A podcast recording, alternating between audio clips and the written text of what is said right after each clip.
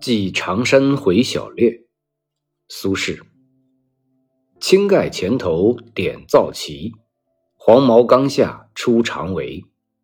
弄风骄马跑空立，趁兔苍鹰掠地飞。回望白云生翠眼，归来红叶满征衣。圣朝若用西凉布，白羽犹能笑一挥。这首诗另作《习射放鹰》。熙宁八年，作于密州知州任上。是年十月，诗人到郡城南二十里的长山祈雨，回来路上和潼关在长山东南的黄毛冈举行了一次习射会猎。此诗便是此时豪兴传飞、挥毫写就的。首联点题，勾画了狩猎队伍的气派和场面。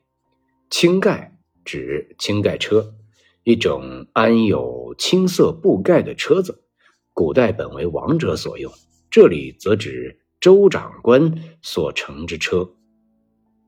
知州出猎，侍从很多，故云点造旗，护卫们手持皂旗在车前开道，浩浩荡荡开向狩猎场所。黄毛冈下，出长围，长自然不仅指长度，也兼指宽度。也就是说，圈出一个大围场。此处为下句“骄马跑空”做了铺垫。颔联转入猎射场面的描绘。此时广袤的围场内，呼鹰策马，箭足纷飞，场景定然十分紧张热烈。诗人从全景之中捡取出最英武的两个场面，加以精细描写。两个场面的主角分别为一马一鹰。马非常马，乃是一匹骄马。骄不光指其形体之壮健，更指其神采之俊逸。空指马蹄下黄毛冈这个围场，因为其平坦。兼之开阔广大，所以能够听凭骄马纵横驰骋。马儿追逐猎物跑得兴起，有时竟能竖起身子，腾戳而立。骄马跑空立五个字，已写得神完意足，形象飞动，尤妙在冠以弄风二字。云从龙，风从虎，此匹如虎骏马，于一驰一骤。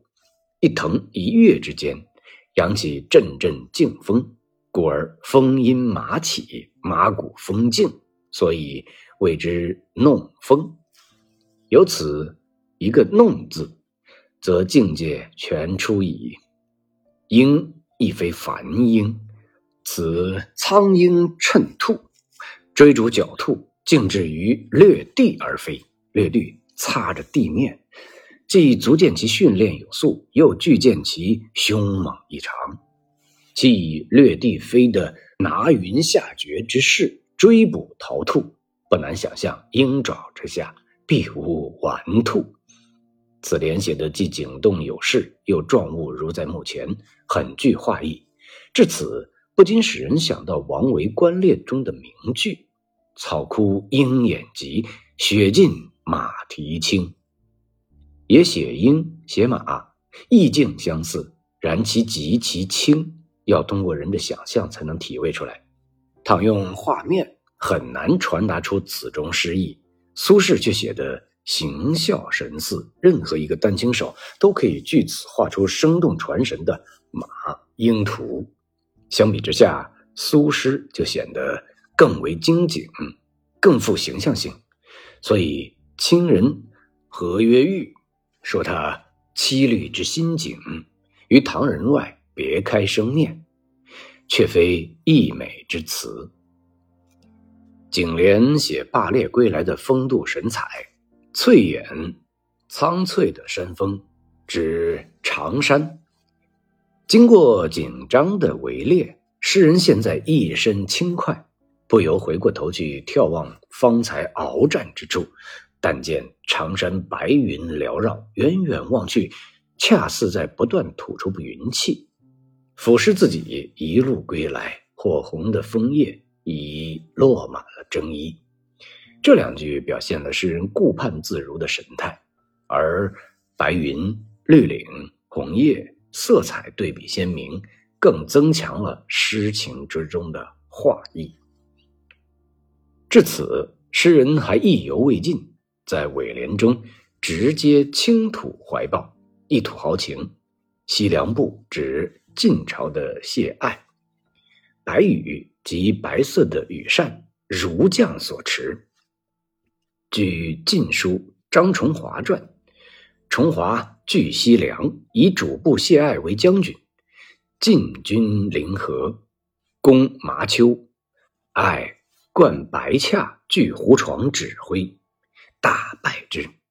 而苏轼生活的北宋时代。边患不时发生，因此他在诗词中时时抒发自己渴望驰骋疆场的激情。尾联即以谢爱自诩，说朝廷如果委与边任，定能挥兵败敌。所以彭九万东坡乌台诗案也说呀，苏轼寄常山回，与潼关习社访英，作诗一首，题在本州小厅上。出讥讽外，云圣朝若用西凉布，白羽犹能效一挥。一曲西凉主簿谢爱事，爱本书生也，善能用兵，故以此自比。若用士为将，亦不减谢爱也。其意与前面提到的江城子词下阙。持节云中，何日遣冯唐？会挽雕弓如满月，西北望，射天狼。互相阐发，胸襟抱负如此磊落正大，而当时言官竟抢位曲解，把此诗列为讽刺新法之作，真是欲加之罪，何患无辞了？全诗感情激昂，气势飞动。对仗工稳，遣词用字尤见功力，如点、出、跑、立、略、飞、升、满等字，富于表现力，下的贴切，难以移意。青、皂、黄、苍、白、翠、红等字，使所描写的事物色调鲜明，又与诗情十分相合，堪称苏诗七律中的。上乘之作，青盖前头点皂旗，黄毛冈下出长围。弄风骄马跑空立，趁兔苍鹰掠地飞。回望白云生翠眼，归来红叶满征衣。圣朝若用西凉布，白羽犹能效一挥。